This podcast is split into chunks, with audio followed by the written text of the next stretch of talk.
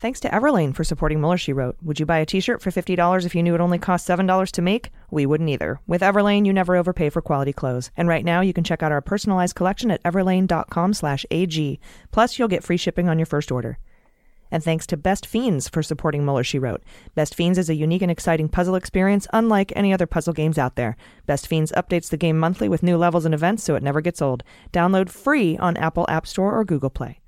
And thanks to Skillshare for supporting Mueller, She Wrote. Join the millions of students already learning on Skillshare today with a special offer just for our listeners. Get two months of Skillshare for free. That's right, Skillshare is offering Mueller, She Wrote listeners two months of unlimited access to over 25,000 classes for free. Thanks to Policy Genius for supporting Mueller, She Wrote. Policy Genius is the easy way to shop for life insurance online. In just two minutes, you can compare quotes from top insurers to find your best price at policygenius.com. This is Sarah Kendzior from Gaslit Nation, and you're listening to Mueller, She Wrote.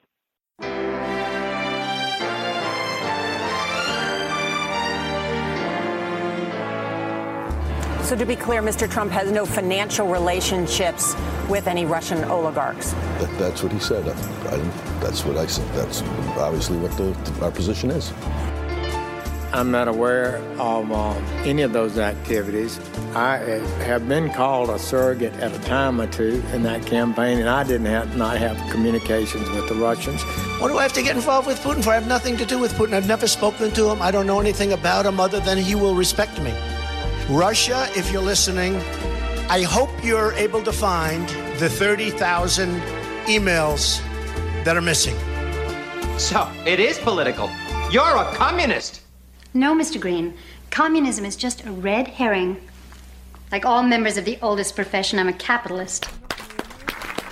Hello and welcome to Mueller She Wrote. I'm your host, Jordan Coburn, and with me today is Amanda Reeder. Hello there. AG is gone this week. And She's having a day all. off. She is having a day off, yeah. I'm she's, so proud of her. Yep, she's with family. She's watching some pigskins. Is that what it's called? Dude, football? I, I, she's watching football with her family. Whatever. I was thinking those crunchy pork rinds. That's what I was thinking. No, no, I was thinking pigskins. oh God! Everyone who's listening to us who knows anything about football is cringing every yeah. time we talk about sports. It's a shit show. yes, I have one team that I like, and it is the Patriots, and it is because I was born there. Oh, fair enough. Inside the Patriots, and uh, other than that, though, that's yeah, I, I am pretty useless when it comes to sports. How was your week? My week was pretty good. Just got back this morning from a trip to LA and um, I basically just went there to eat food and dance and see friends, and that was that was really nice. Fantastic. Yeah, that sounds really fun. Yeah. Um, I also had a great week. I recorded a podcast with um, one of our patrons, actually, Scott. He's a super old school patron. He started his own podcast oh, cool. called Way Off the Record. Nice. Yeah, we did a fun interview, and he's just getting started on that podcast. So big ups to Scott. And if any other patrons want to start your own podcast, we're a huge fan of that, obviously. So yeah. start your own pods. And um, yeah, let us know if you've got other projects and stuff. We'd love to hear about it. Oh my gosh, that is I, I love that idea. You should tweet at us at Mueller She Wrote with the podcast that you're working on or your creative projects. Yeah, love that. A lot of people too are already just like amazing creators. Oh, and have projects too and stuff. So so many awesome creative people mm-hmm. who are fans of our show. Yeah. Love hearing about it. Yay. Uh, so, we have a great show for you all today, including an update on the five Trump cases that are working their way through the courts. Uh, three have made it to SCOTUS already, so stick around for that interview later in the show with Uncle Blazer. Um, and before we get started, we wanted to start by thanking one of our patrons who we, we sent out a call for coasters a really long time ago mm-hmm. uh, because we're always drinking things in here, mostly water nowadays. The alcohol days for recording are gone. Those are long gone. too much of an intense too, yeah. recording schedule for that. Yeah, too many lost recordings. that is just like, oh god, all right, this is this is done. We have people listening now. Um, but someone sent us these really really great ceramic coasters, so I just wanted to uh, read the letter real quick. They said uh, this is from Tamara. Thank you, Tamara. She says, "Hi, ladies." Mueller, she wrote, is a lifesaver. I'm a potter, and one of my favorite ways to decompress is to listen to MSW while I make pots in the studio. One day, while glazing a pot, I heard your call for some more coasters, and I thought, I can do that. It took me a while to squeeze it in, but here they are at last. My husband picks up what he calls street metal while he's out riding his bike. Most of the time we toss it, but when he found a tire balancing weight that says Mueller, I hung onto it knowing I would find a use for it eventually. Your coasters were just a ticket, so I made a stamp from the weight and off I went. I hope you enjoy them. I'll certainly keep enjoying your news with swearing. Uh, yours in hope, Tamara. Um, yes. P.S. If you'd like to see more examples of my pottery, you can find that at uh, Tamara Beecham. That's T A M A R A B E A C H U M dot com slash art dash shop. Cool. Yes. Yeah, really cute little um, handmade ceramic coasters. Very cute. Very sweet. Yes, they're beautiful. I love them. Thank you, Tamara. Um, so yeah, we love stuff. If you have stuff, that's cool, and it behooves you. Send it to stuff. We have our our stuff website on our, our or wait our stuff address on our So website. we have our stuff website. we have our stuff website. we have yeah, our address with our PO box is listed on our website at yes. Indeed. Um, we also just want to say that we misspoke last week. AG had said that all patron levels, uh, or she mistakenly had said that only a certain patron level was going to get our in video setup, but she actually meant to say that all patron levels are going to get the in studio video setup once that gets started up. And AG will be putting out a series of book club episodes that are just for patrons at all levels. Again, this is another all level perk. Uh, it's going to be book reviews of the new book by the founders of Fusion GPS. So that's going to be fantastic. We have previous book club episodes that uh, always get released to patrons first, and those are really a good. They're a good time. They're they're you know books when you don't have to read them, or you get to read them and get commentary. It's great. Yeah. Only enhances the experience. Exactly. Yeah. So check that out if you're not a patron. Um, you also get ad-free daily beans if you are a patron. Our newsletter you'll get that comes out on Fridays now. You'll get thank you gifts from us. You'll get pre-sale tickets to live events and access to meet and greets and access to bonus episodes and bonus content. So if you are not a patron yet, become one now at patreon.com slash Mueller She Wrote. Uh, again, that's patreon.com slash Mueller She Wrote. Sweet. Yeah. And now it's time for our favorite segment, corrections. It's a mistake. It's hard for me to say I'm sorry. Oh, I made a mistake.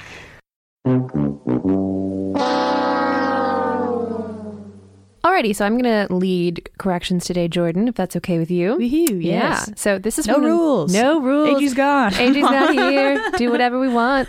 Um, so this is from an anonymous listener, and she says, "You guys are great. I listen every morning to keep with the news while maintaining my sanity. Uh, sorry, to keep up with the news. You guys mentioned RAICES in Texas as a good organization to donate to help with the situation at the border. This is a great organization, but it is important to note that RAICES only provides refu- uh, aid to refugees in Texas. While Texas is huge, it is not the only border state, and so it is important to donate to other organizations as well. So yeah, awesome. Very, very great point. I did not know that. Thank you so much. Yeah, totally. And she also says, uh, You guys make me laugh every morning, and I often find myself using your nicknames for many Republicans in my daily life, which confuses people. Munez. Milkshake Matt Gaetz. Yes. Um, this is from Pete, and he says, New listener, big fan. Thank you, Pete. He says, Paul Manafort's fashion fetish was actually ostrich jackets, not lizard, unless it's both, and I'm uninformed. I forget where lizards came into the picture. I don't At some point they did, but definitely ostrich for sure. What I know. For, I know he's right on that. Yeah. Um, uh, where are we here? Uh, from Dan. Thanks for giving us some Brits some light relief from our own shit show at home. This is so uh, slight tangent here. I was chatting with a British friend at a party over, over the weekend, and we were talking about the upcoming UK election. Total shit show. Yeah, yeah, and uh, not a correction per se, but this there was a discussion of whether Nicolas Cage has done anything good, and I was screaming, "Oh no!" at you all adaptation. oh, okay. And then he says the way Cage simultane- simultaneously plays two characters and manages to make them both utterly pathetic and repellent and yet also sympathetic is awesome. So Hell yeah. someone really loves Nicolas Cage. Yes, we did have a. We had quite the ups and downs of shitting on him and Yeah. trying to find redeeming qualities. Then he says, keep the Justice Born coming and come and do a show in the UK sometime. We'd love to have you. I'd love to go there. That'd be so good. that would be good. Um, this one was from Elizabeth, and this one was written specifically for me. Thank you, Elizabeth. Mm, yes. um, hi, Mandy. I understand what you were saying about voting being a privilege. Um, yeah, I think I said that on a show last week, but I disagree. Yes, there are people in other countries who do not have the rights we have here in the United States. That's kind of what I was referring to. That like globally, it is a privilege to you know to live in a democracy. Um, and she goes on to say. Um, uh, yes, we need, and yes, we need to be super appreciative of our democracy, but voting is not a privilege, it is a right. There's a huge difference between those things. Privileges have to be earned, rights are given. I only point this out because of the trolls who seem to think it's no big deal to have to produce a photo ID at the polls. These folks seem to feel that people should have to work for their rights, which is backwards. You should never have to work to exercise your democratic rights um, through getting a photo ID or traveling out of town to a polling place or whatever. Rights are rights. Yeah. That's a great email. Yeah. In a global environment, it's safe to say it's a privilege. Mhm. On a national environment, it is 100% a right. Absolutely. If that is fair to say. Yeah. And if not, we will get an email. Yeah. And we will read it next week. Uh, okay. Uh, where else? We got, um, I think, five or six uh, corrections about this from Thomas C., from Christian Ingersoll, from Martin L., from Jack, from Alex T., from Stephanie, from Judy S., and from Kay. Apparently, uh, when we were talking about Miracles app, the Immaculate Conception, Oh, yeah, yeah, yeah. we got it real wrong. yep, yep. surprise, surprise. I saw that on Twitter. um, yes. So, um, so Jesus was the virgin birth. The Bible doesn't refer to it as anything but basically being visited by the Holy Spirit. So, Zapt seems right.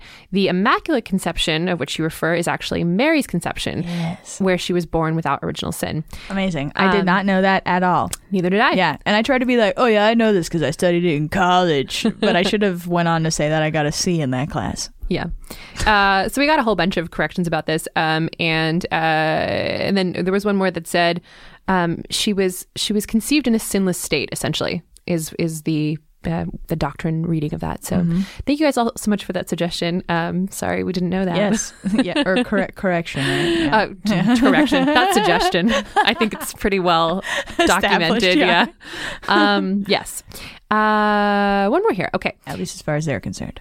Um, actually, a couple more. So, uh, Anonymous says, Love your optimism about democracy. Thank you. We try. Um, the Supreme Court justices are matched up with particular uh, circuits, but not as chief judges or justices of those circuits, as you mentioned on the show. Mm. Um, the matching is simply an internal division of labor at the U.S. Supreme Court in order to split up all of the workload of time sensitive motions, like requests for extensions uh, coming from each circuit.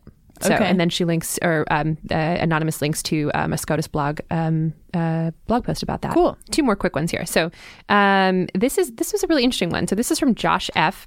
In the Daily Beans episode Miracles app, you wondered why Sarah Pitlyk would be against IVF. I grew up in a very conservative evangelical Christian home with pro life parents, so I can offer a quick explainer for her views. According to the Daily Beast, she comes from the Thomas More Society, a pro life law firm that advocates for religious freedom.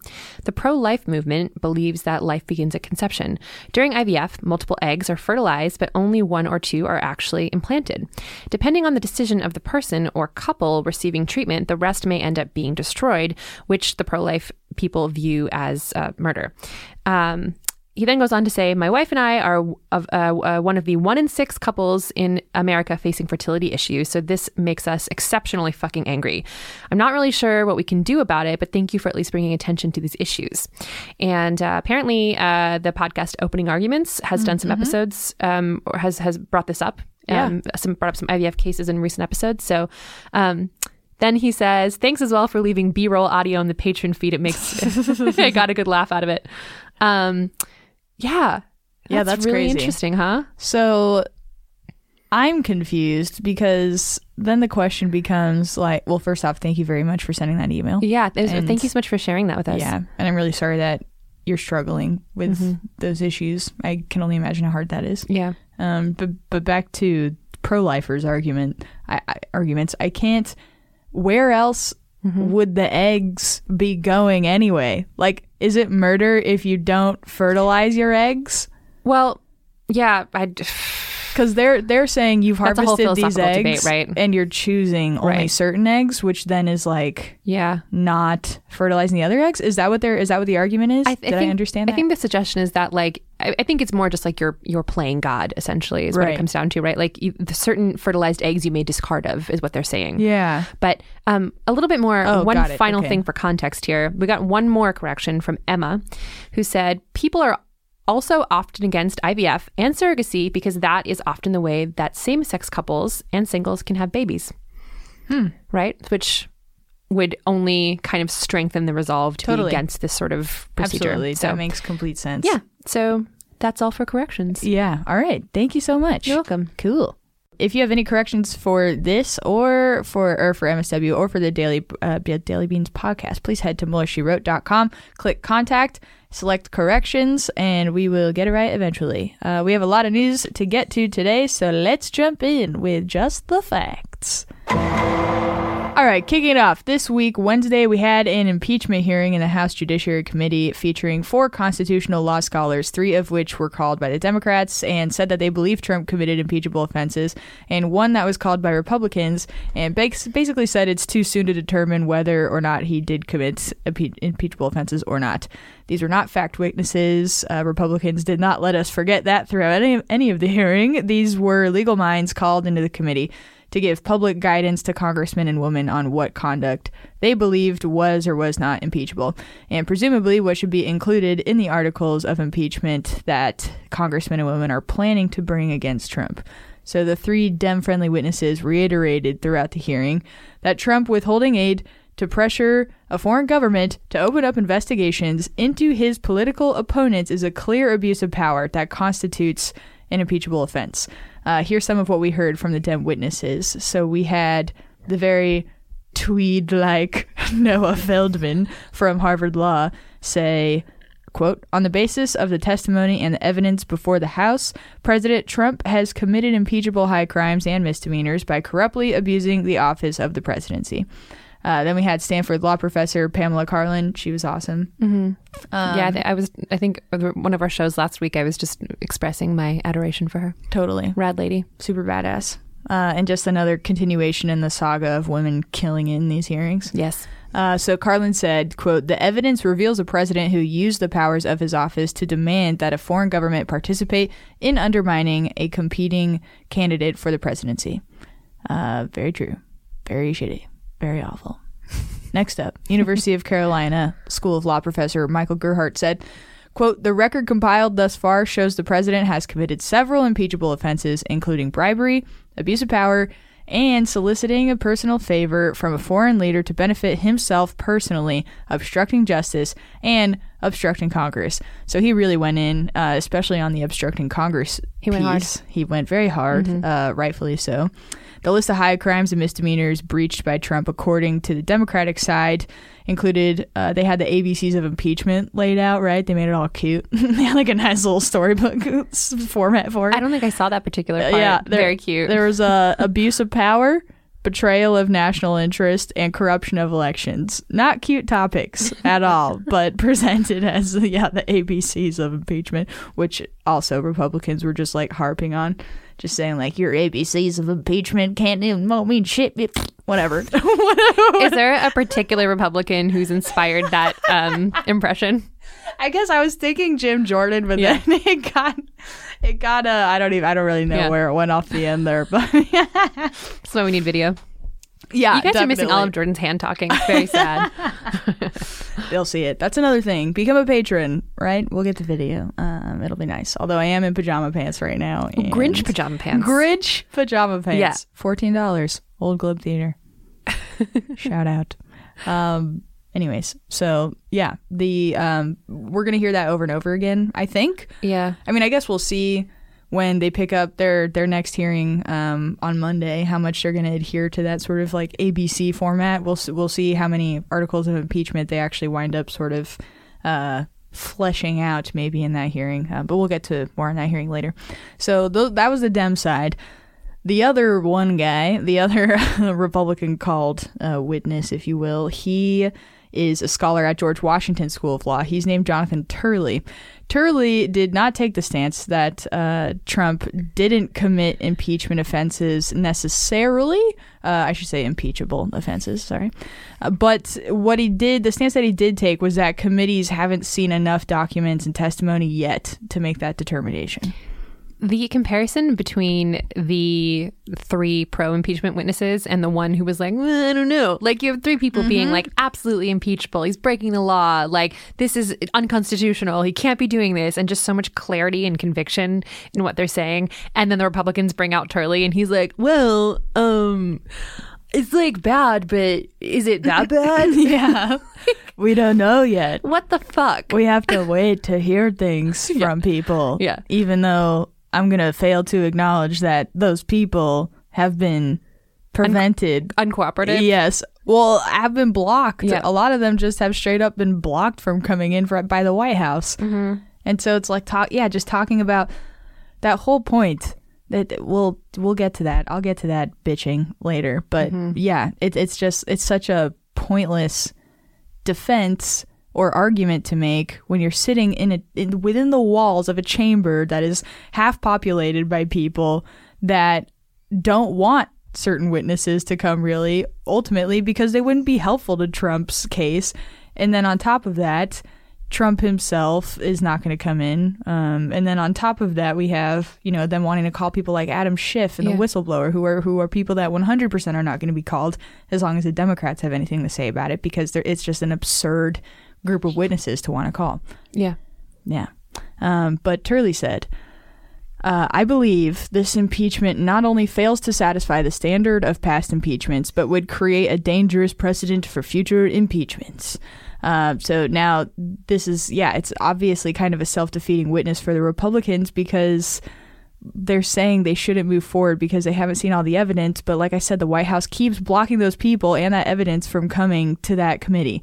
So of course there are you know the outliers like I was talking about Adam Schiff, uh, you know the whistleblower, just people people that like Democrats are not going to entertain. So, um, refresh my memory here a little bit.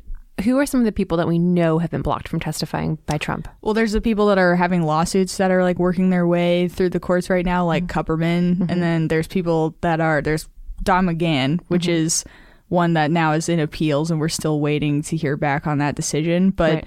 that's a huge witness for obstruction of justice counts, right? Because Mhm. that's all the way back from Mueller report stuff. That doesn't even have anything to do with Ukraine. But there's there's McGahn, there's Kupperman, there's Bolton, who I guess we're just kind of waiting to see if he's going to go rogue and come in and testify anyway. But there's witnesses that are more in that camp, and then there are witnesses like Adam Schiff and like people that Republicans want to call in and use to peddle the narrative that they just coordinated with one another. That Mhm. Schiff coordinated with a whistleblower. They came up with this story and how they were going to attack it from these different angles, and then it was all just a complete contrived hit job, right? Irrespective of all the facts that we already know from Trump's own transcript that he released. Sometimes, yeah, it leaves you without words. Yeah, which is not a good thing on a podcast. So, No, definitely not. I do think though, to your question, mm-hmm. Ukraine Gate, they've seen they've had an easier time getting the essential witnesses to come in. Yep. You know, there I can't. Um, it, it's not comparable. I don't think to the amount of resistance that they face in the Mueller report stuff. Yep. Um, but I also do think that he's just doing this across the board wherever he can. So of course it's still it's it, there's like his financial documents, for example, that he is just doing anything that he possibly can to block from getting to Congress and to getting in front of any sort of eyeball that is going to see it and think, oh, wait, no, okay, yeah, this is actually as bad as I thought it was. And then if they're Republican and they see that, they're either going to have to lie to their constituents, Mhm. and obviously the Democrats are going to take it and run with it like the uh, ballers they are. ballers. uh, so yeah, that's uh, that's kind of where where that one Republican was at. Um, not not super effective, I don't think. Did you get a Did you get a chance to really watch? I watched. Yeah, I did. I watched part of his hearing. Um, I. I, I, I guess I'm surprised. I guess I'm not. I mean, I'm not surprised because it's it shouldn't be easy to find someone who can who can produce a credible defense, right? Because there is not one. Mhm. But how, in my opinion, how the poor performance of Jonathan Turley speaks volumes as to where we are. If that was the person that they, if that was their, Yeah, you know, yeah, they didn't even have anyone to come in and say, yeah, no, this wasn't wrong. Right. They had someone come in and say, we don't know yet. We can't make that determination. We don't know how wrong it was. Yeah, basically. Yeah.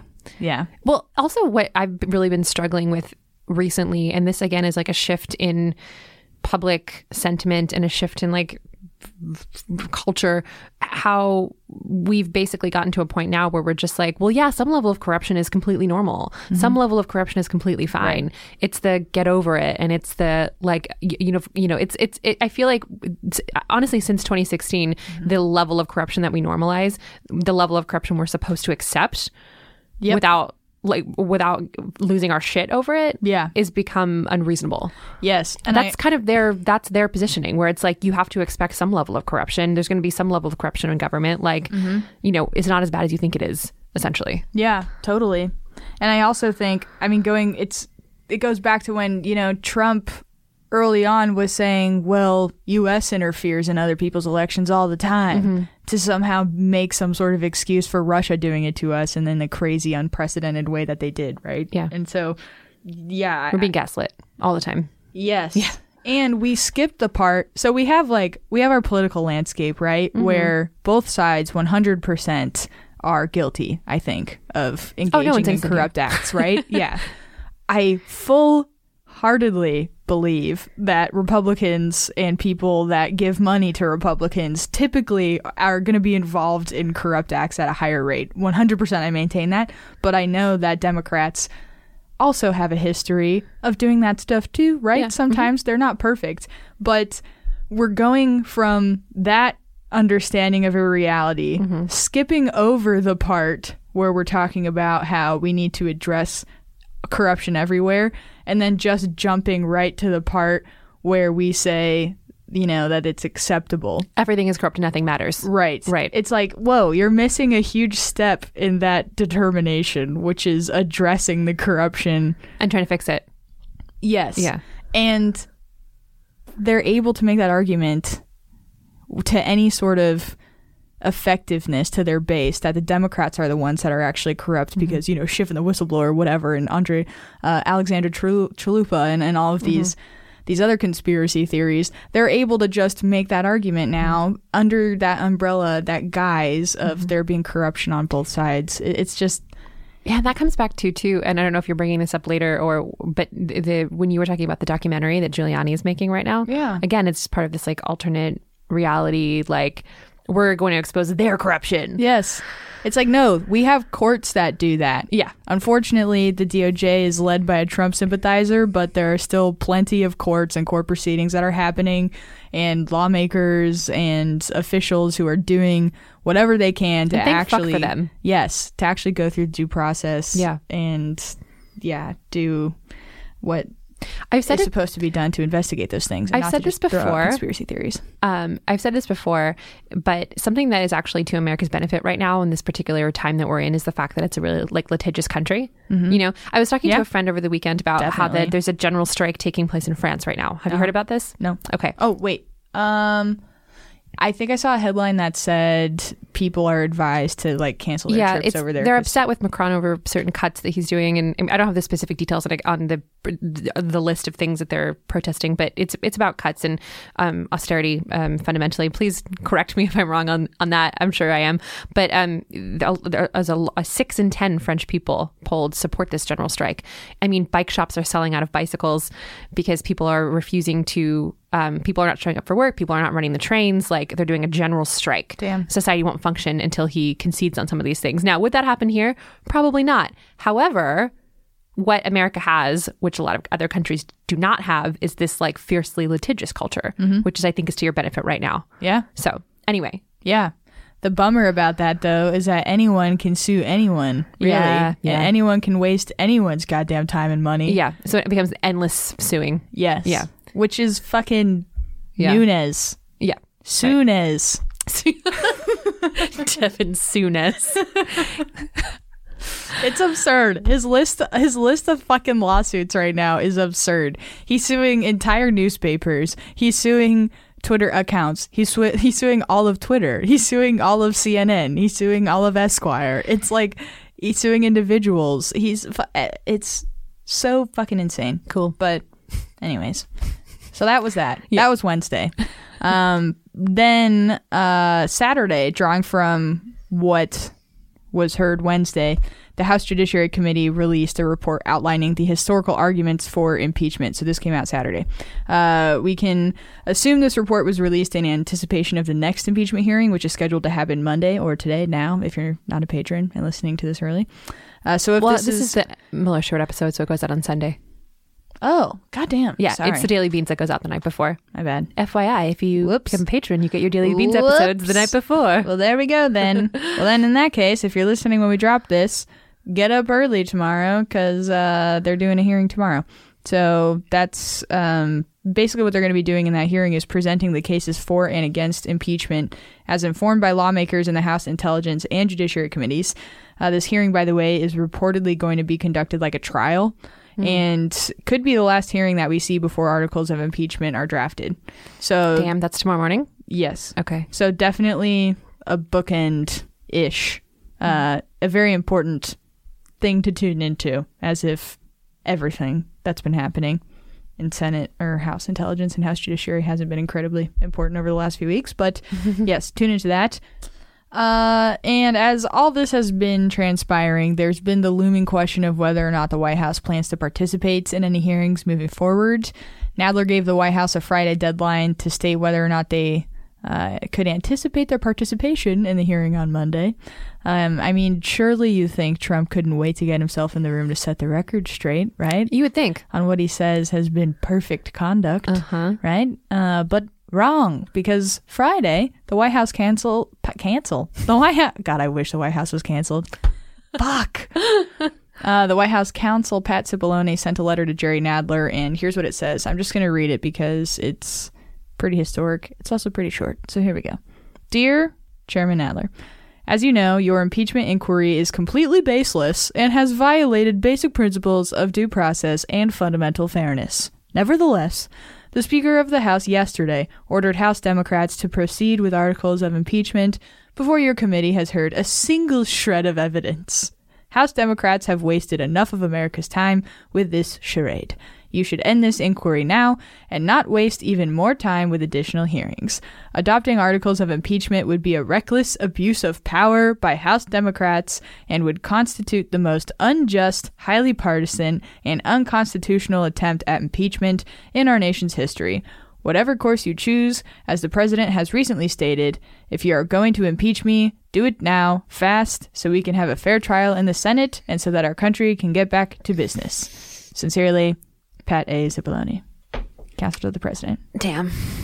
Yeah. Really, like, that reads like not very official language to me. Did you get that sense too? I don't, I mean, right? It's like, Yeah, it was- aside was- from the like whining. Yeah, it was somewhat informal in its language. Yes, Um, it is. But the tactic of turning it around and calling them abusive of power and them unconstitutional. Oh, right. It just it Same tactic. m- makes my eyeballs want to pop out of my head or something. totally. We talk about this all the time, and Yeah. I feel like a broken record, kind Yeah. of. But because it's every time it happens, we point it out. But it's like just accusing the other side of the same shit that Yeah, you actually exactly. did over and over again, verbatim. Abuse of power. Mm-hmm. Really? Yeah. Abuse of power. Shh, goddamn. Yeah, he says here. Also, I mean, single shred of evidence. That's such like such a fucking informal, unprofessional way to like cool. Then write a letter. then like why that. don't you come in and defend yourself then? Yeah, exactly. because they know that their client is a fucking idiot. It would make everything a thousand times worse for him and everybody else that's involved if he came in. And they know that shit. But so they're not coming. There's that. The thing is, though, Um, all of these people who have their political futures tied to Donald Trump are not going to let this fucking ship go down easily. Yeah. At right. all. right. It's gonna be the yeah, the hardest the hardest fight on the way down. Just an entirely futile effort. Yeah. Into, nah, maybe not entirely futile because unfortunately, it's just there's just like yeah, racist whack a moles everywhere in the country. Like they'll go down in D.C. and then pop up somewhere else and fucking come to power in some other shitty way. They have so much money, it's so sad. It's really scary. Moving on. Um, Keeping it positive. yeah, I'm sorry. Keeping it positive Yes. on the show. also breaking late Friday from the Hill. Uh, Adam Schiff has sent a letter to Mike Mike Pence, formally requesting that he declassify documents related to his aide Jennifer Williams. We saw her testify to the um, House. Uh, so Jennifer Williams' testimony that was in front of Intel Committee, right? So Williams had remembered new details about a call that took place between Pence and Zelensky on September 18th. So that's September. That's after July, right? That's Mhm. after pretty much most of the shit's gone down. Uh, but Pence's office had said that the new details she remembered about the call happened to be classified details, so she had to submit a classified supplemental statement to Congress about that call. Now, Schiff is requesting this information be released to the public to basically just further corroborate evidence in the inquiry. Yep. Um, Pence last month said that he has no objection at all to the release of the call, so Schiff is basically calling him on that. Uh, He's like, oh, really, bro? yeah, yeah, exactly. Um, this is a quote Your willingness to release the transcript of your calls with President Zelensky necessarily means that you do not believe there is anything contained therein that would cause any harm to U.S. national security if publicly disclosed. End quote. So, called out, right? We'll see where that goes, though. Hopefully, we'll find out soon. Um, do we know? Do we know what it was? And do we have Exactly any what- inkling as to what? I have no idea. Right. I mean, I mean, I would think. Let's see. So she's.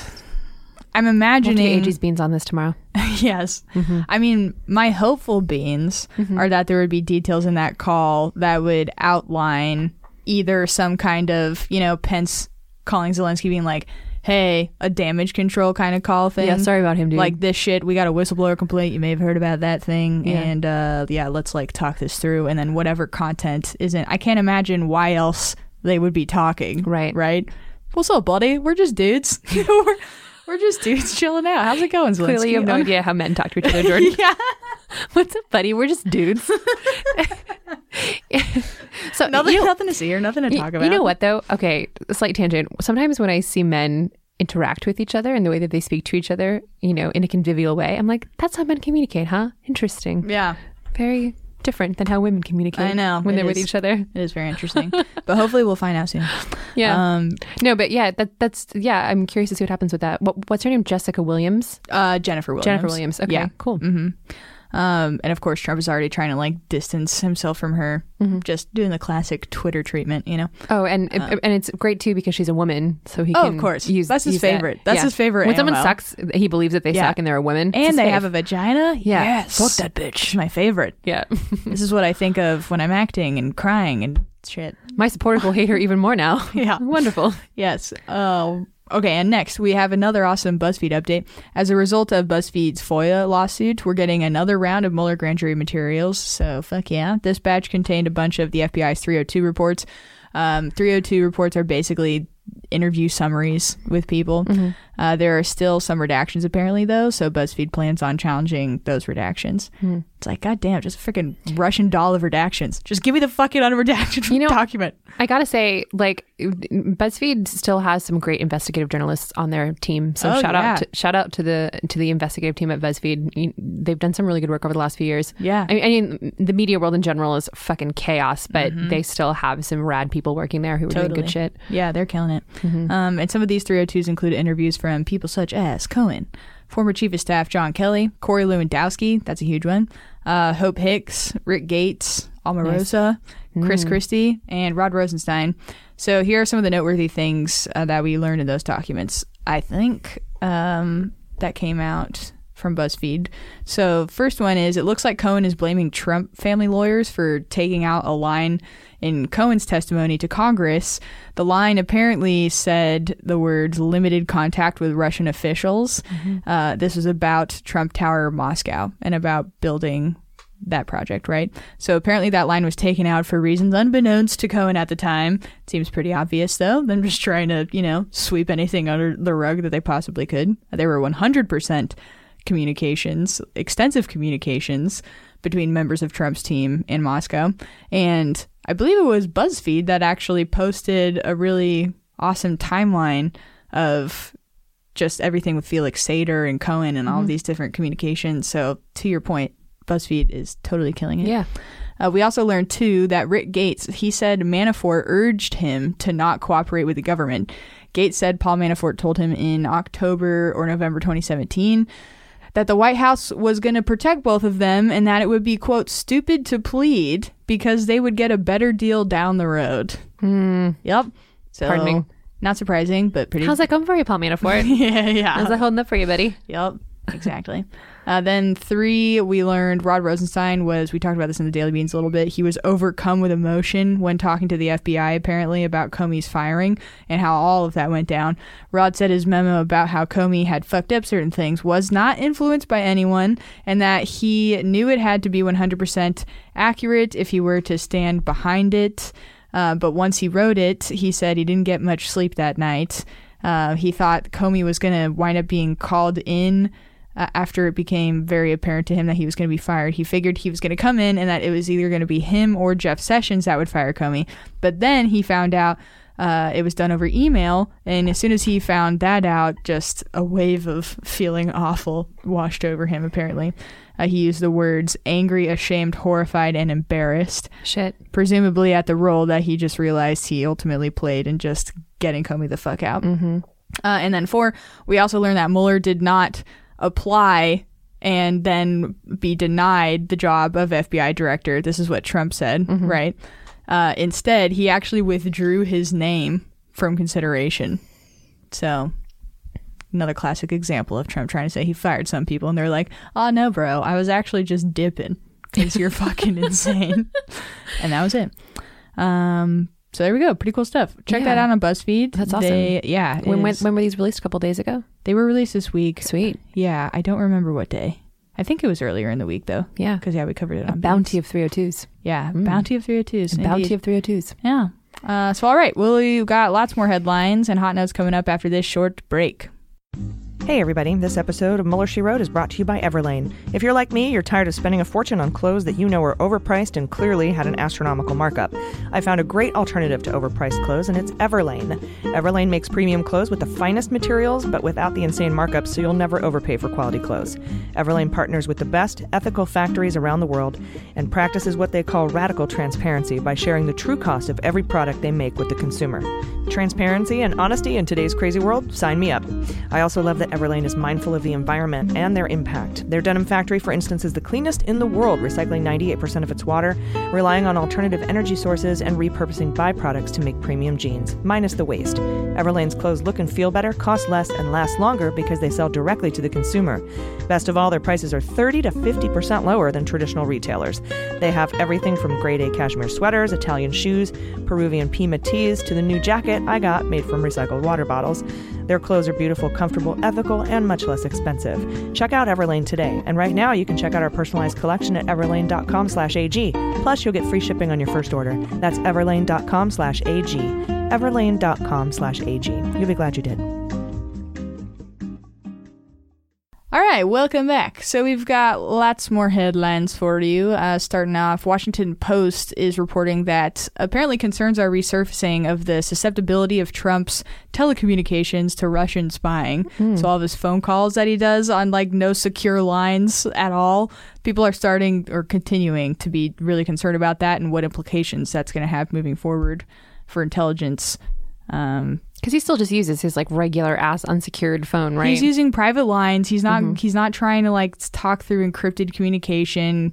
He very rarely uses secure lines that he's supposed to be using, right? It, and it's not stopping. And it's just another example of him denying the advice of the intelligence community Mhm. and continuing to do what he wants.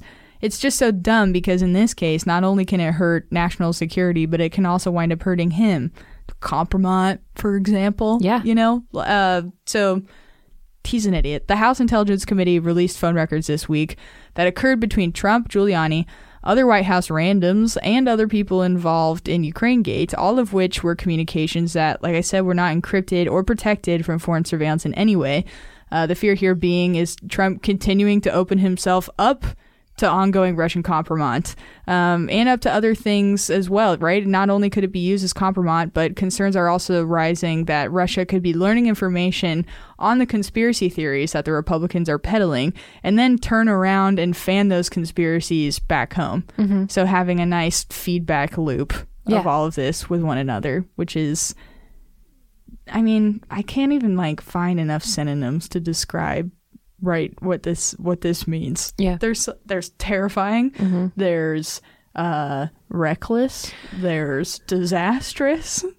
I'm pretty sure that my like teenage brother knows more about cybersecurity than the president does, or, or who takes you know takes more safety precautions. Mhm.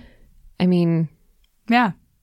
right. And especially, I mean, when the conspiracy that Russia could potentially be overhearing and seeing them working really hard to peddle right. is a conspiracy theory that Russia didn't interfere, Ukraine did. How convenient is that for Russia? They get to take that, turn around with it, and then start fanning their base with it more. And like I said, it's just Yeah. this feedback loop. it's a it's a circle of failure. Yeah, a circle of failure. Yes, not to, we got octopus of failure, circle of failure, just uh, everything of failures. Yeah. And uh, when he, when Trump gets out of office, I hope he goes and like writes a dissertation and he calls it on failure. I would read that.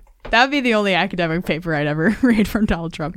Um, but Do you goes and redeems himself? After this? yeah, as a scholar, I doubt it. As a scholar on failure, you can major in failure. Um, not not to so majoring in failure. yes.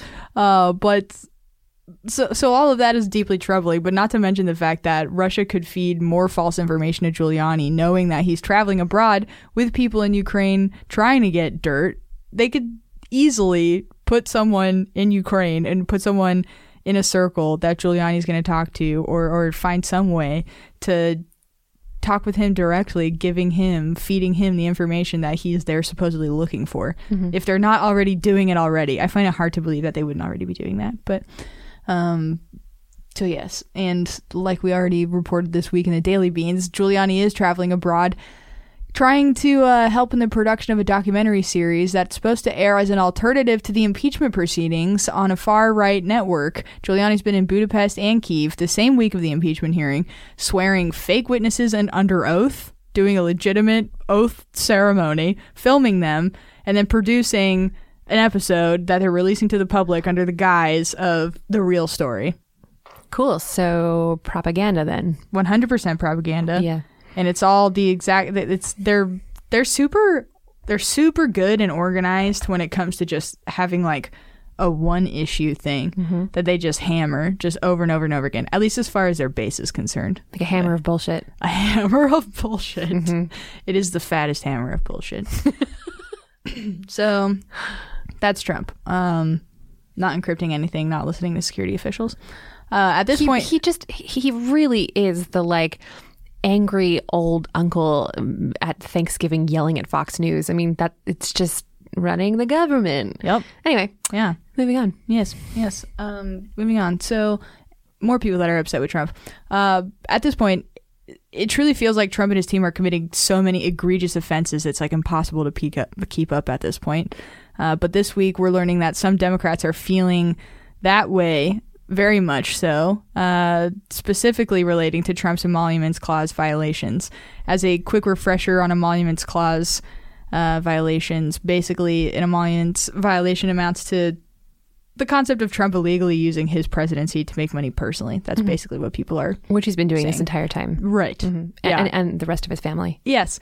And even though many, many arguments have been made for instances that Trump is doing this instead of personally profit from foreign governments or U.S. taxpayers, for example, foreign leaders staying in Trump Towers on visits, no emoluments clause violations are likely going to even make it into im- articles of impeachment. And there are some Democrats that are very upset about that right now.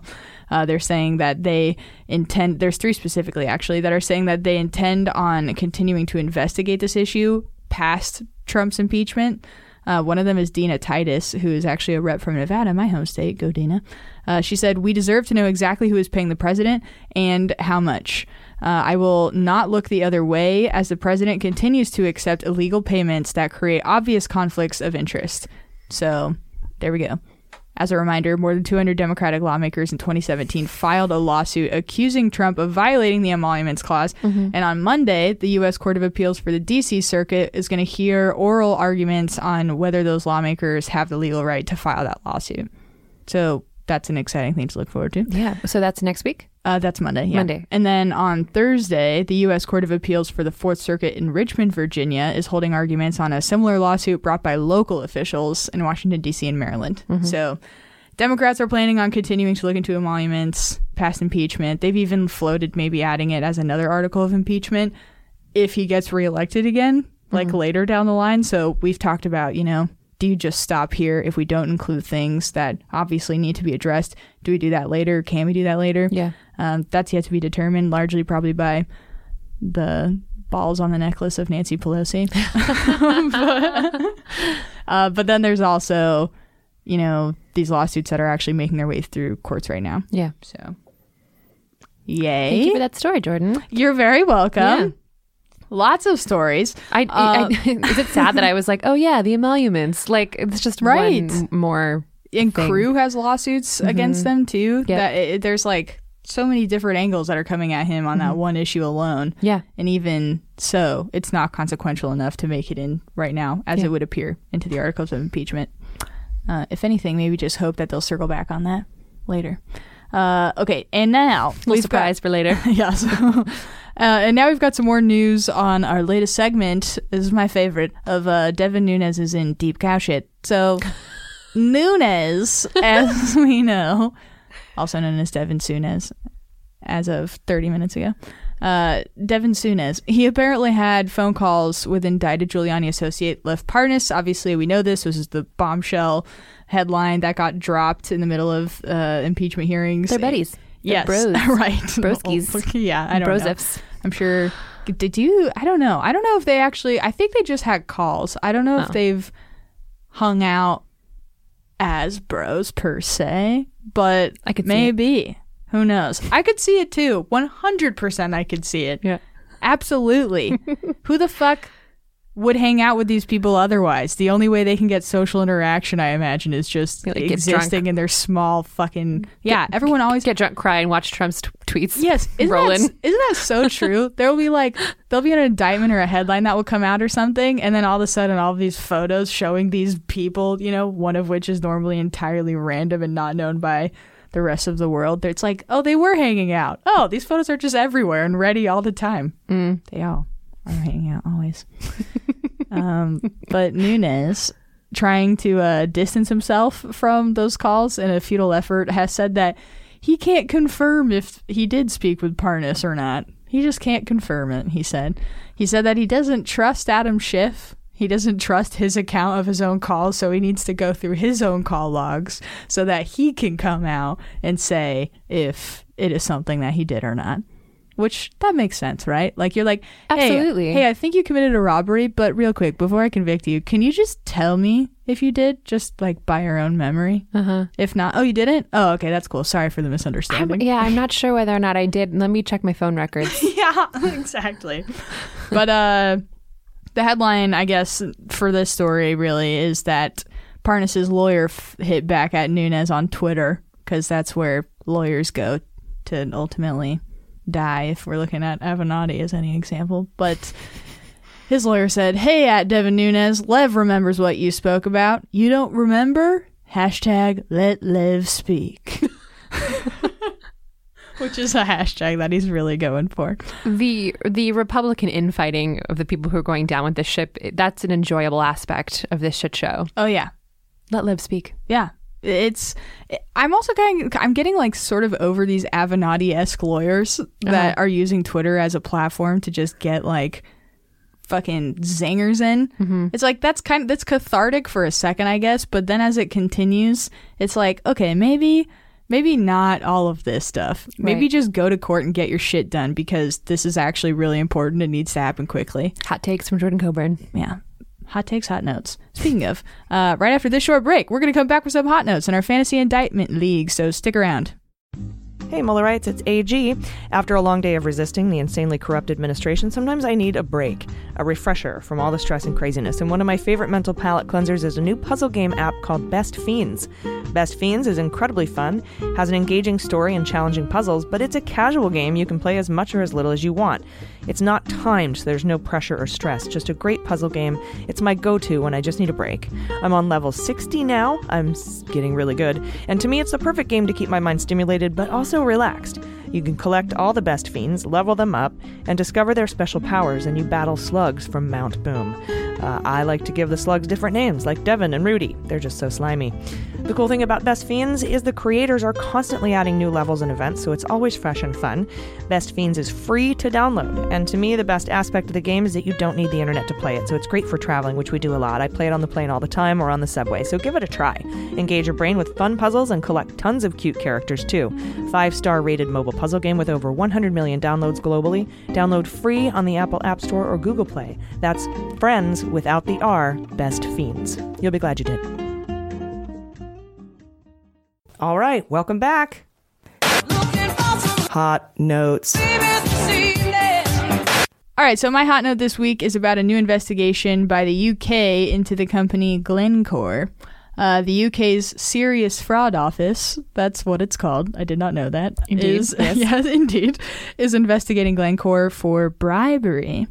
Uh, Glencore is saying that they will cooperate with the investigation. Glencore is the world's biggest commodity trader and is also the company that helped Qatar broker the sale of Rosneft, which you've heard us talk about a lot on this podcast. Uh, Rosneft is the massive Russian oil company, and that sale is a sale that Trump might have been set to get about a $280 million cut of. So it's going to be um, a big sum of money coming to him and profiting off of that, presumably with some conditions of lifting sanctions. Just a little bit of pocket change. Yeah, yeah, yeah, exactly.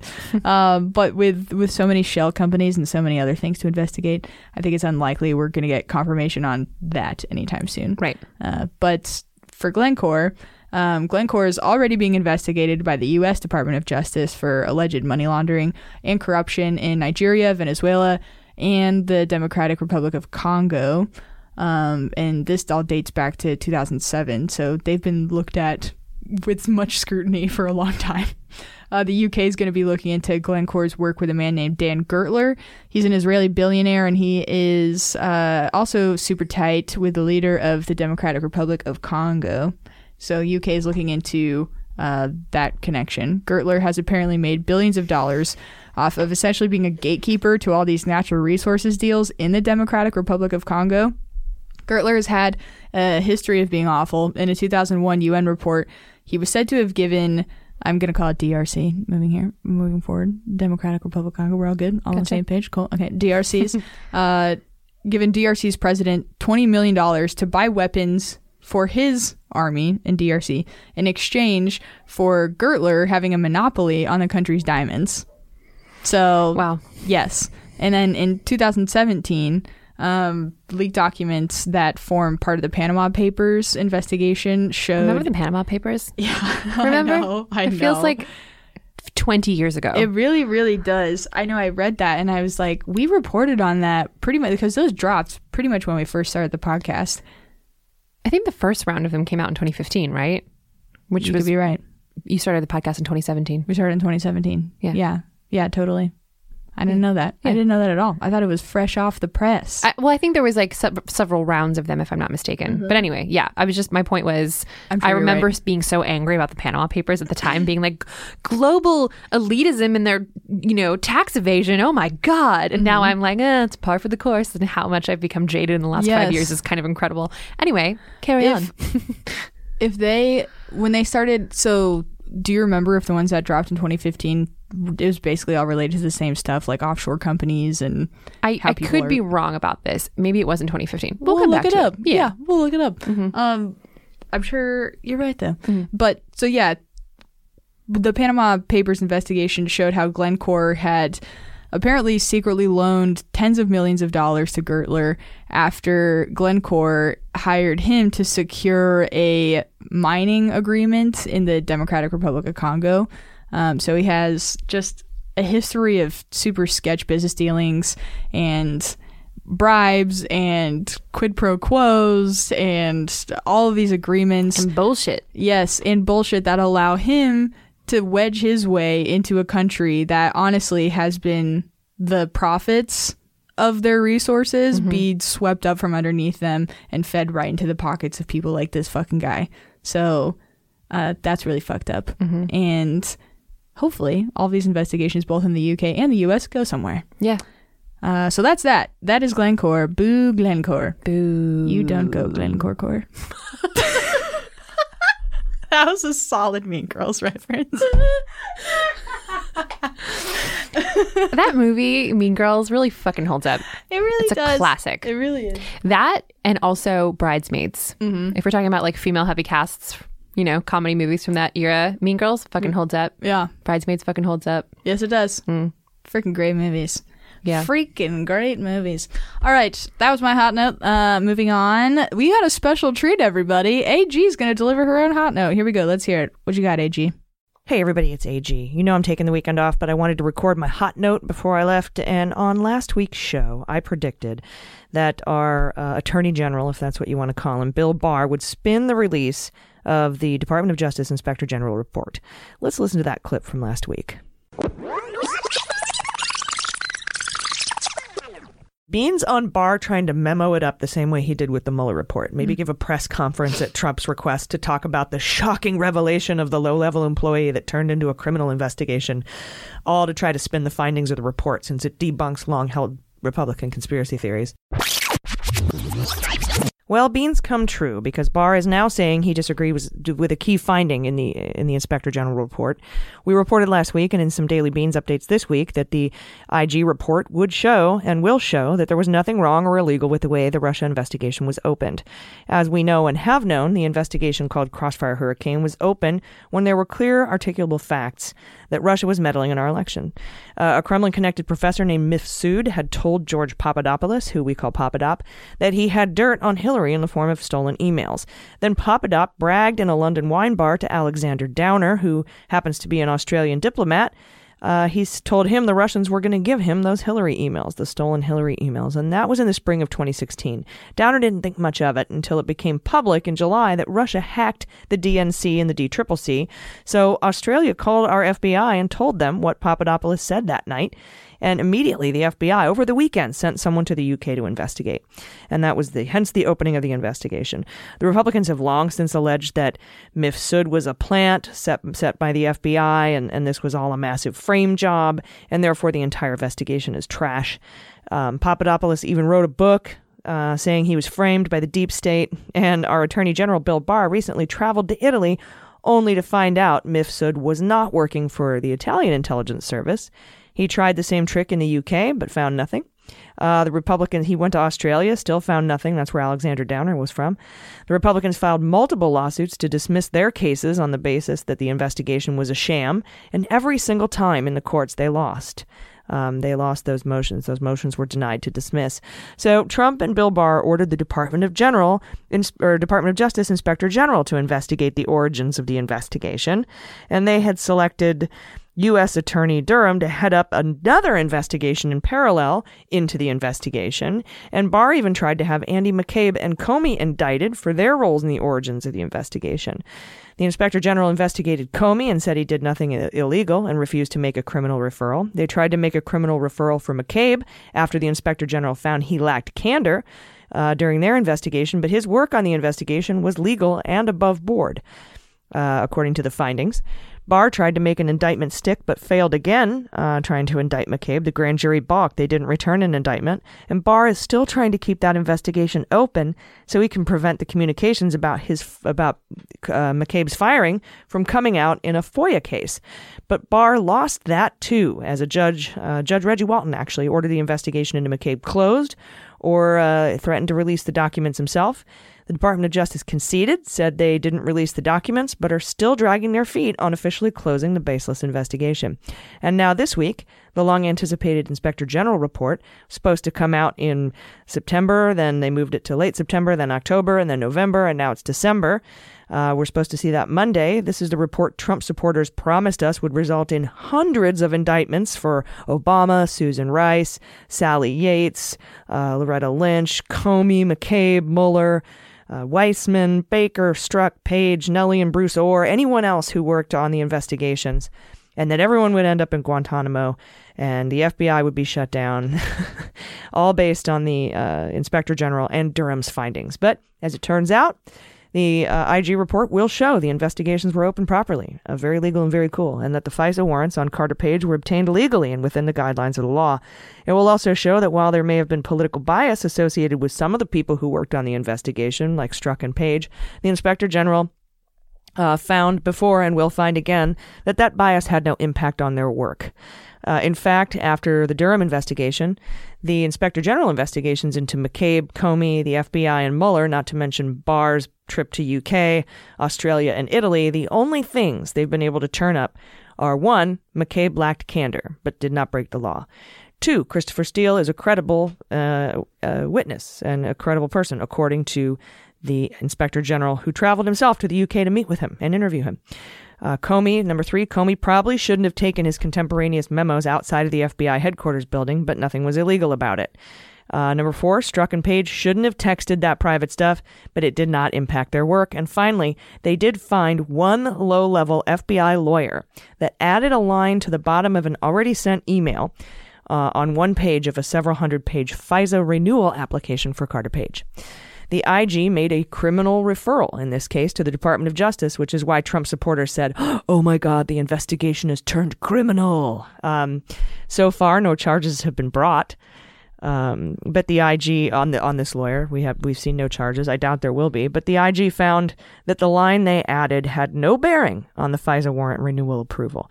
Keep in mind this was a renewal of the Carter Page FISA warrant, not the initial FISA warrant. Not to mention, no one gives a shit about Carter Page. He's been caught literally red-handed participating in two previous Russian spy rings, uh, and he had already left the Trump campaign before the initial FISA warrant was even granted. So, unless he was palling around with the Trump campaign uh, after they fired him, they certainly weren't using him to spy on the Trump campaign. And finally, we learned from the New York Times that not only did the inspector general conclude that Mifsud wasn't a spy and there was no frame job, it wasn't a setup, but we learned that it was Durham, Barr's hand-picked investigator, that told the inspector general that Mifsud never worked at the FBI. Mifsud not only, or uh, um, the inspector general not only called the intelligence agencies and said, "Hey, Mifsud working for you?" No, found out through Barr that Mifsud wasn't working for UK intelligence. Found out he wasn't working for Italian intelligence. Found out w- and so then he called Durham and said, "Hey, have you come across anything in your bullshit, you know, parallel taxpayer money waste investigation that shows that Mifsud was an agent or an asset of the FBI?" No, Durham told him. So. I have said many times, I think the months long delay in the IG report was born out of Barr's desperation to find anything he could. And it looks like he failed, not just with the inspector general, but the Durham investigation as well. He has a habit of doing this, like when he dragged his feet on the McCabe investigation and turned up nothing, and then left the hush money investigation in the Southern District hanging open and not pushing it forward to prevent New York State from picking it up. A judge caught on to that and the Manhattan DA is about to get a ruling from the Supreme Court in that um, investigation. And the rest of us caught on with the frivolous investigations into the oranges of the Russia probe, and we will see that report Monday. Um, now, remember, IG reports are always damning. They're never good, and there is some bad stuff in there. But on the whole, the worst thing to come out of there was that one low level lawyer who added a line to an email that didn't impact the outcome of the FISA renewal. And as I said at the beginning, just like he did with the Mueller report, Barr is going to spin this IG report because it's not to his liking. The key finding he disagrees with that I mentioned at the top is that there's not, you know, the, the IG has found that there was enough evidence to open the investigation. Barr disagrees. He's saying there's not. There was not enough evidence to open this investigation. Uh, but if you believe that a Trump campaign official telling an allied diplomat that Russia was going to give him stolen Hillary emails from Russia after Russia hacked the DNC, if you're going to tell me that's not sufficient evidence on top of all of the other evidence, let alone that you have Flynn Manafort and Carter Page working on the campaign, known deep Russian ties, then you do not understand what articulable fact basis is and, and what sort of basis is necessary to even scratch your own ass. So that's on you, not on us. And so I am looking forward to reading that IG report. Like I said, there will probably be some negative things in it. Do not fret, all IG reports are negative, but if that's all they've got, then they've got nothing. So this is AG from Cleveland signing off. Take care of yourselves, take care of each other. All right, you ready for sabotage? Hell yeah.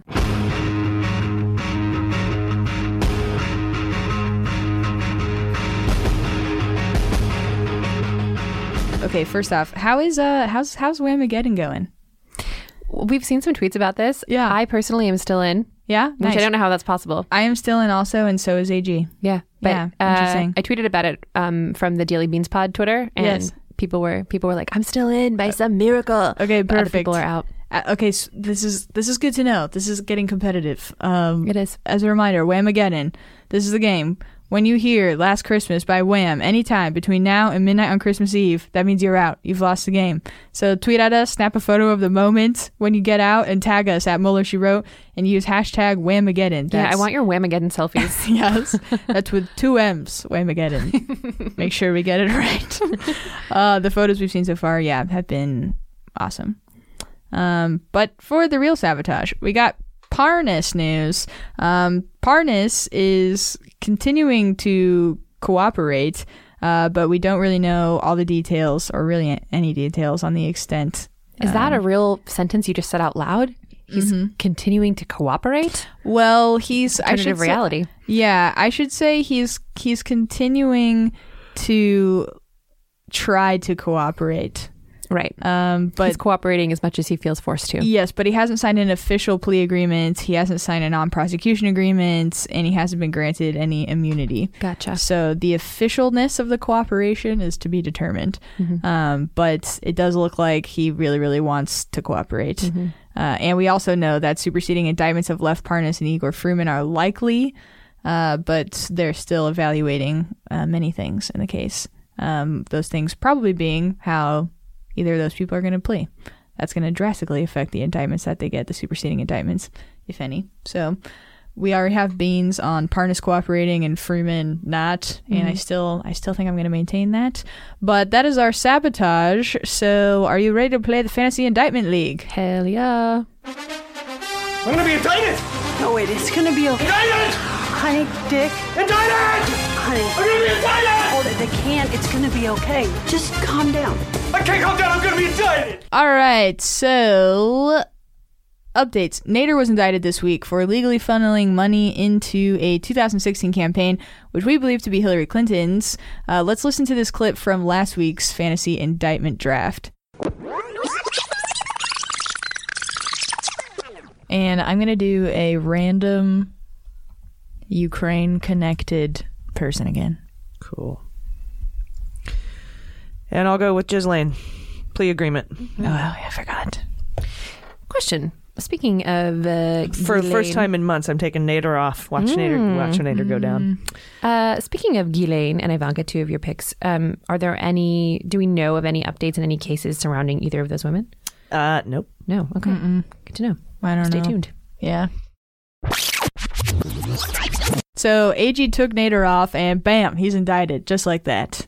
Damn. Yeah, so she's gone. But would like the indictment gods to know, she is also taking Nunes and Giuliani off her team this week, so maybe they will get indicted. So that's that's what AG's strategy is. Mm. I like it. Um, Yes, I like it too. And she hasn't sent me her picks, I'll get them from her. but yes. Yeah. Okay, cool. What are yours today, Jordan? Mine. Okay. Well, also really quick before I give my picks, I got a point because Mm-hmm. Right. yes, For what? A rando with deep Ukrainian ties. He was indicted this week. It's uh, Alexander Onyshchenko, and he was arrested, which is pretty good news for my picks here. So Onyshchenko, he's a former Ukrainian member of parliament. Uh, he is a person who claimed to have dirt on Burisma, and he was arrested earlier this week in Germany, and that's confirmed by the Daily Beast. So I'm getting a point for that. Randos yeah. pay off. Okay, now we'll go into Randos pay off. Randos pay off. they do. Okay, so now I'm gonna quote my team uh, or kick, pick my team for this week. Let's do my first pick is going to be in the spirit of AG taking them off of hers. I'm putting them on mine. I'm doing Giuliani. His time just has to be up soon. You feel it's coming? It has to be. Trains are coming. I I can't. Justice train is coming for you. Yes. I'm thinking of like that. tired. Old, I'm sorry. Yeah, no, me too. I'm thinking of that old like 40s thing where there's like a person tied to a train tracks and then some man off on the side screen with like a really big mustache for some reason that's controlling it all and has like a stick of dynamite maybe also in his hand. Do you know what I'm talking about? I, I do. I, I, I, you've illustrated it extremely well. I know exactly what you're talking Yes, about. The fact that the- that's, that's- what you're picturing is enjoyable. That's the Justice Train, but it's but it's Giuliani on the tracks, Uh-huh. and and the man with a mustache in this instance really could be anyone, Right. really. Yeah, if they were doing the A twirly right mustache? thing. It could- twirly mustache conductor. Twirly mustache conductor man. Maybe Jonathan Van Ness. Who usually is evil, but in this case is That's what I'm saying. just That's why he it's Jonathan Van. Ness. If, if if the only qualifying factor here is the person leading the train has a twirly oh, mustache, Oh, I, I, nominate JVN. okay, I'm down for it. I was gonna say it could be Bolton if he chose to do the right thing and, and, Oh, and yes, really did some serious wax work on his he mustache. looks like a train conductor. he does really he not? Does. He really does he not look like a train conductor? He really looks like If I saw him wearing stripes, I would be like, that man is a train conductor. Yes. All it would take would be a little striped cap of some sort. Yeah, he belongs on the inside of every Amtrak around the nation, for sure. that is exactly what it looks like. Uh, but yeah, Giuliani. Okay, my second pick is going to be Nunes again in the same vein. Soonez. Soonez. Not even good. Just funny. yeah. Uh, okay, and then I'm also gonna do. I'm doing um, superseding Parnas. Wait, sorry, Fruman. Superseding Mhm. Fruman. I don't think he's cooperating. And then plea deal Parnas. Plea deal Parnas. Plea Parnas. This is the first week where I'm saying all these names and I'm thinking like, yes, there's a legitimate chance all of these things can happen like in the next month. It's going down. Oh, It's going God, I want that so bad. Fuck. Okay, and my fifth person. You got a big old justice boner today, Jordan. okay, and my and my fifth is um I'm going with a rando again. I'm going rando, With another ties rando to where?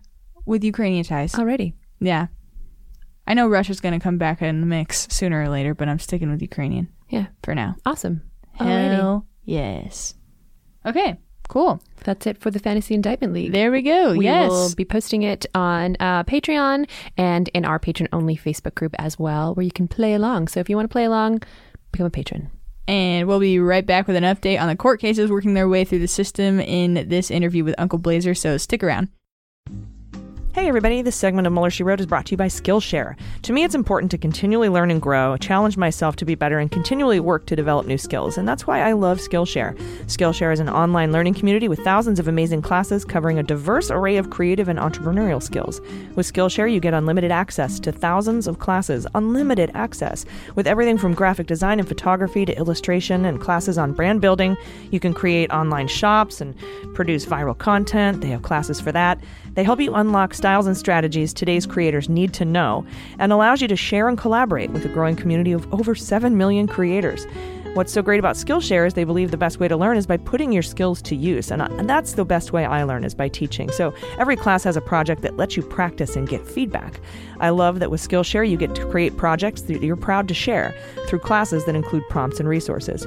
Whether you're returning to a longtime passion project, challenging yourself to get outside of your comfort zone, which is what I'm doing, or simply exploring something new, Skillshare has the class for you. The next two classes I'm excited to try are ink drawing techniques and digital illustrated typography. I've been out of art class for so long and I miss it, and it's just so relaxing to me. And there's so many classes to try, you're sure to find something fun and engaging. Join the millions of students already learning on Skillshare today with a special offer just for our listeners. Get two months of Skillshare for free. That is right, Skillshare is offering Mueller She Wrote listeners two months of unlimited access to over 25,000 classes for free. To sign up, go to Skillshare.com slash AG. Again, that's Skillshare.com slash AG to start your two months now. One more time, that's Skillshare.com slash AG. You'll be glad you did. Joining us today for the interview is lawyer and analyst Uncle Blazer. Welcome back to Mueller, She Wrote. Thanks, AJ. Good to be here. I'm glad you're here. So, we had a few updates this week in the Big Five, which is what I'm calling the five major cases moving their way through the courts right now. As a reminder, those are the McGahn subpoena case, uh, the Manhattan District Attorney Cy Vance Mazars case, the Oversight Committee Mazars case, the Mueller grand jury materials case and the Deutsche Bank Capital One case. The the Mueller grand jury materials case and the McGahn case are set to be argued, I believe, in the D.C. Circuit Court of Appeals, both on January 3rd. Uh, but this week, there was a decision in the Second Circuit Court of Appeals in the Deutsche Bank Capital One case. Can you tell us about that ruling? Yeah, so the ruling came down against Trump, uh, requiring that Deutsche Bank comply with the subpoena and turn over Trump's uh, bank records, everything Deutsche Bank has, and also Capital One. But I, I tend to think of it as, as Deutsche Bank since they were the principal bank that Trump used uh, in the uh, relevant time period where he was likely engaged in money laundering uh, activities. Um, so Deutsche Bank has to comply with the subpoena and turn over the documents, and the court ordered that uh, Trump has only seven days to seek a stay of its mandate at the United States Supreme Court, uh, which Trump uh, filed for that um, stay just today. Okay, yeah, and that and that's important because generally, I think he would have ninety days, right, to appeal, um, and this sort of really cut into his delay tactics, right? Well, he has 90 days to file his uh, request, his petition for a writ of cert, which is his request to appeal at the Supreme Court. But what happened in the uh, House Mazars case was that when he filed for a stay request at the Supreme Court, the stay was granted, but they accelerated the time frame for Trump to file his request for cert. So I expect that we'll see something similar here. If the stay request is granted in the Deutsche Bank case, the Supreme Court will also likely require an accelerated time frame for uh, Trump to request his his cert. And the, the, the key is that the Second Circuit essentially forced Trump to go directly to the Supreme Court to try to get a stay very quickly, which then puts the ball in the Supreme Court's case to turn around and say, you can have your stay, but you're also going to be on an accelerated time frame for filing for cert. I see. So in the Second Circuit uh, decision uh, appeal for a writ of cert to SCOTUS, we don't yet know in the Deutsche Bank case if uh, they're going to grant an administrative temporary stay, or I think they, I think he has to like December 9th or 10th uh, until that, before that seven day stay expires. Uh, and so they would have to do that now, and, and presumably, like you said, they they would put together some sort of an accelerated timeline for briefings and replies and so replies. Yeah. So what I expect to happen is that uh, Trump had seven days in which to achieve a stay of the case in the court, which meant he had to request it before that seven days was up. So he filed his stay request today, and uh, RBG Ruth Bader Ginsburg is the uh, the Second Circuit justice, the justice at the Supreme Court who's who's responsible for handling requests that come in uh, from Second Circuit cases to the Supreme Court. And so this will this has landed on her desk as of today, and she has until the 10th to decide whether or not to extend the stay that the Second Circuit gave to allow the Supreme Court to actually hear this request. Because if if the Supreme Court doesn't do something to extend, extend the stay, then the stay will expire and Deutsche Bank will have to comply with the subpoena. What I expect to have happen is what happened in the Mazars case where Chief Justice Roberts was actually the circuit justice for the DC circuit.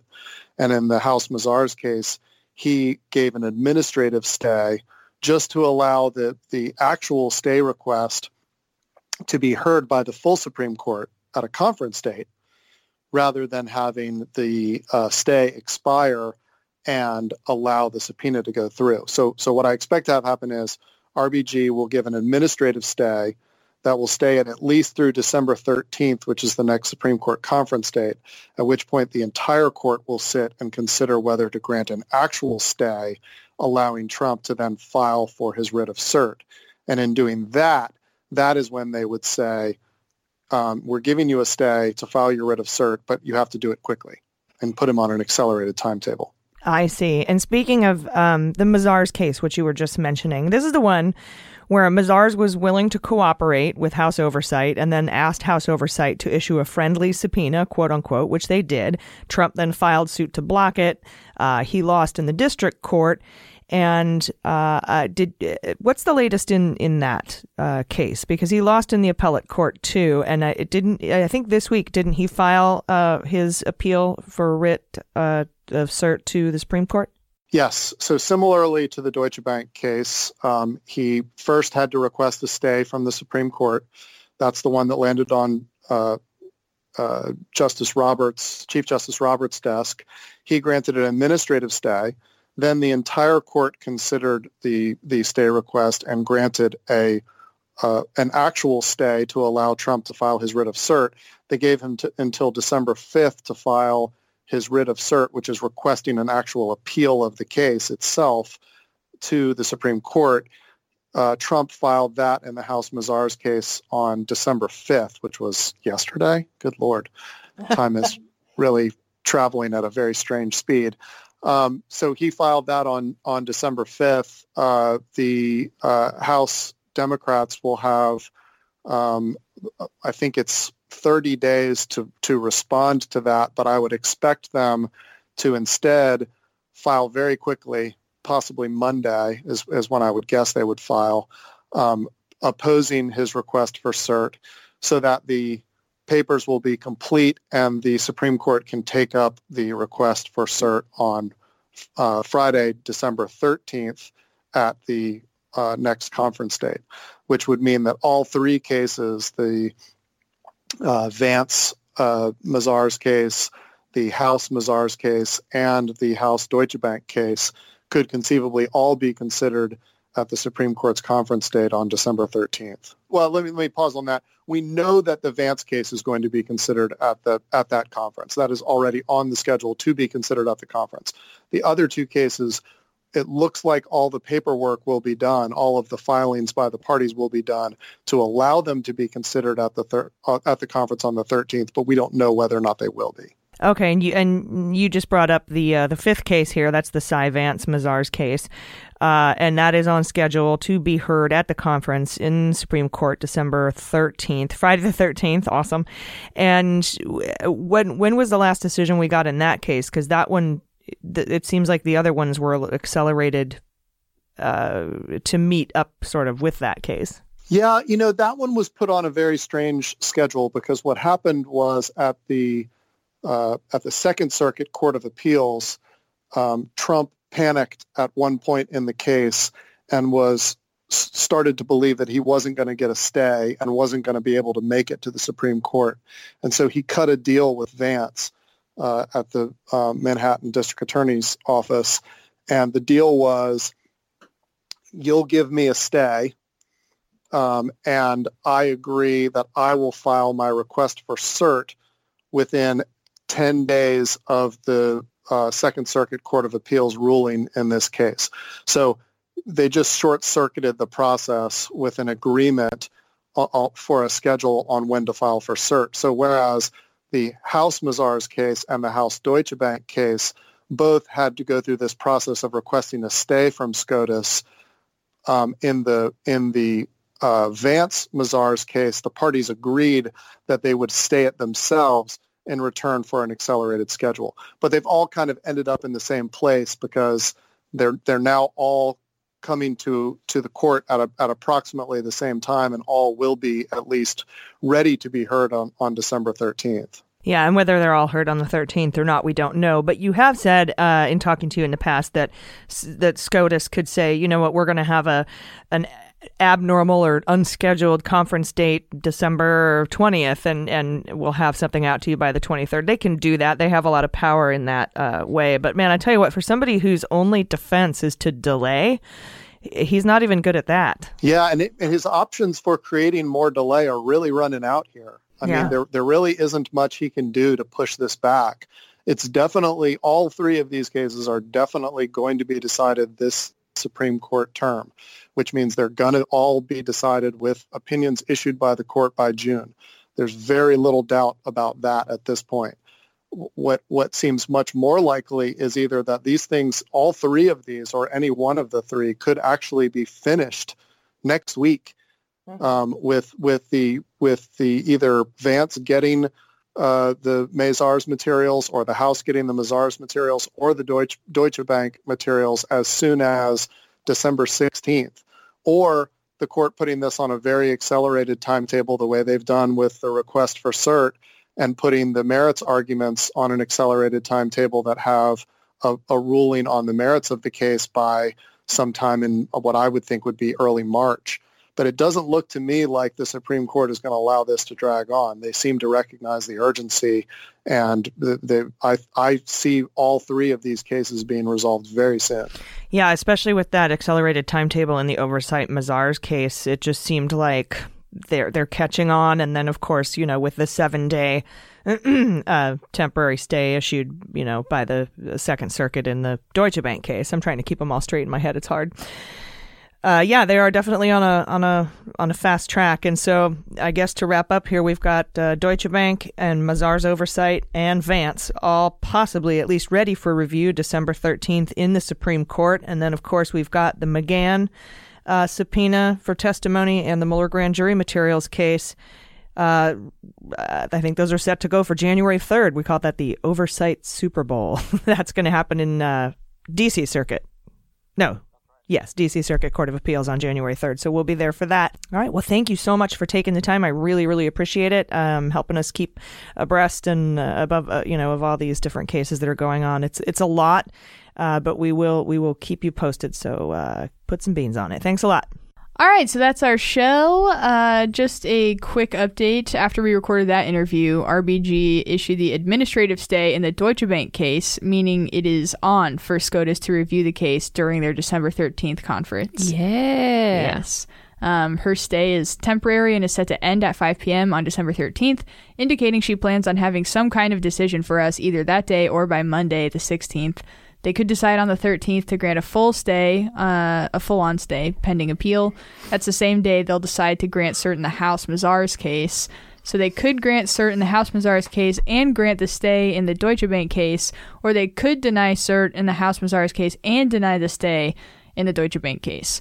Uh, don't forget, they're also considering whether to grant cert in the Cy Vance Mazars case. So the most conservative outcome is they grant cert in Cy Vance and oversight Mazars and grant the stay in the Deutsche Bank case. Um, so we'll look forward to that news. Yeah. And uh, we did it. Yeah, we did it. Yay! Um, please be nice to us. Yes, please, dear God. I'm realizing my voice. I'm not used to talking for that long. No, usually AG I don't know how she does it. Yeah, she's our our fearless leader and um, woman of intense vocal strength. Oh, 100%. Yes, Always. Have you seen that lady karaoke? My God. yeah. We- are we bow down. Yeah. we bow down. we, we bow down. Um, but hopefully, we made you all proud in her stead. Yes, definitely. Well, you know, it's easy almost on the Mueller She episodes because there's so much news. Mm-hmm. Unless we want the episode to be five hours long. Yes. It's largely just talking, like delivering the headlines. Yeah, for Yeah. sure. Um, Thanks at least when out. AG is gone. Oh yes, When yeah. AG is here, she has amazing murder boards in her brain, and she's Oh my God. To just put together this like murder board. just yes Rubik's cube of Yeah. fucking crime. Yeah, one thing that's cool too, and I, I get you guys can't see, is that when she's delivering the news to you, she's like constantly sketching out little scenarios here on her notepad. So, um, but yeah, Yes. thanings for hanging out with us, everyone. Today. Yes, that should be a Patreon gift. Oh, her sketches. ske- I think she said this before. Oh, she did. Good. Yeah. Okay. Well, Um, then I am a hack. No, but seriously, I think they'd be kind of cool. I mean, I love her little sketches, but I love them too. Sometimes though, I do look over and there's not shit there. it looks like that kid in the ring or something that's like just drawing or what? What? It's like some horror movie where the kid is demented. Don't expose her. Just yeah, the kid's just like drawing black scratches everywhere. Uh, no, I'm just great kidding. Patreon gift. Yeah, it is. It really is. No, it's funny. I think it's it helps. It helps to like be doing another thing a little bit when your you're hands, processing, When you're yeah, yeah, yeah, totally. Yeah, when you're when you're thinking and you're yeah, when you're for sure. Yes. it definitely helps me. I do that when I'm on the phone. When I have to talk to someone about something like for a work meeting. I'll like scribble while I'm doing so. Definitely. Draw One time I was on the phone with my grandmother and I looked down to see that I had taken up about seven eighths of a page in lines that had a space between them that couldn't be measured by anything that exists on a shelf today. It was like the most meticulous. I've never done that in my life. It's crazy. That's what family does to you. Any uh any plans for the rest of your Sunday, Jordan? Uh, yes, I'm gonna work at the La Jolla Comedy Store. Hell yeah. Yeah, Sweet. Gonna well, by the time you hear this, be it'll be door too late to come see her. Yes, it will. Also, I don't even know if I'm getting up. I might just be a door guy tonight. Yeah. Yeah. Any shows coming up that you want to Oh, thank you tell for all y'all about? I do. I do have a bunch of shows actually. Um, Sweet. Yeah. Let's see here. Okay. In the meantime, what are you doing today? I'm gonna do laundry and hang out with my dog. Okay. Thrilling. That sounds amazing. Yeah. That sounds fantastic. Um, how is uh how is Moo? Uh, my dog. Yes. Perfect and wonderful. Perfect and wonderful. Don't ever say anything else. Don't ask my neighbors. Don't ask my neighbors. Oh, really? he barks funny. a lot. Oh, okay, I love him anyway. But it's one of those things where it's like, it's only okay when I say it. Yes, totally. Exactly. I completely get that.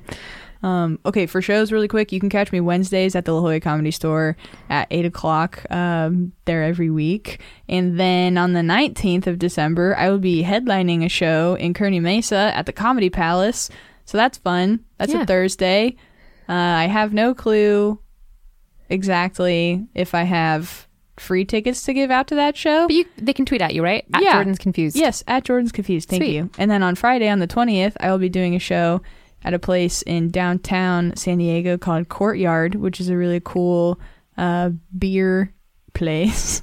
Sweet. yes. And, um, okay, that's. I'll also be at the Madhouse Comedy Club the weekend of January.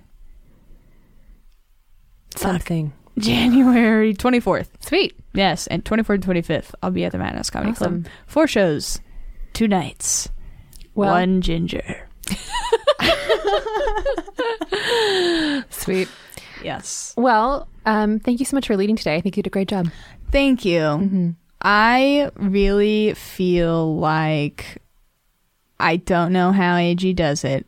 Yeah. So She's I appreciate awesome. your encouragement. Yes. Yes. Uh, but thank you for listening. And AG will be back. And AG, I hope you had fun. Hope your team won. The Hope Cleveland. Browns, right? Mm-hmm. Yes. Go pigskins. okay. Uh wrapping up. Yep. Everybody take care of yourselves, take care of each other, take care of your mental health, take care of the planet. I messed up the order, but it means Close the same thing. Thank Mhm. you. Uh have a great week and we will see you next week. Thank you. I have been Jordan Coburn. I've been Amanda Reeder. And we are Mueller She Wrote. That's not what we say. we say, what do we say? This is this is She this Wrote. is Mueller She Wrote. I mean, are we a this? I feel like we are we. You, know, we embody I Mueller, like She Wrote. We are This we. has become a philosophical Oh, wait, debate at the end of the show. That's true. Sorry. We'll leave this in. Okay, and this is Mueller She Wrote.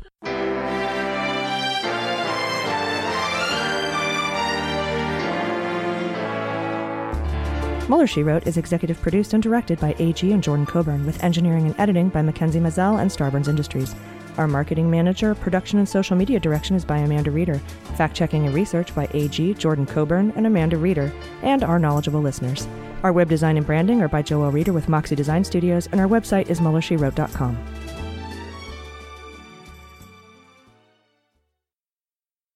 MSW Media.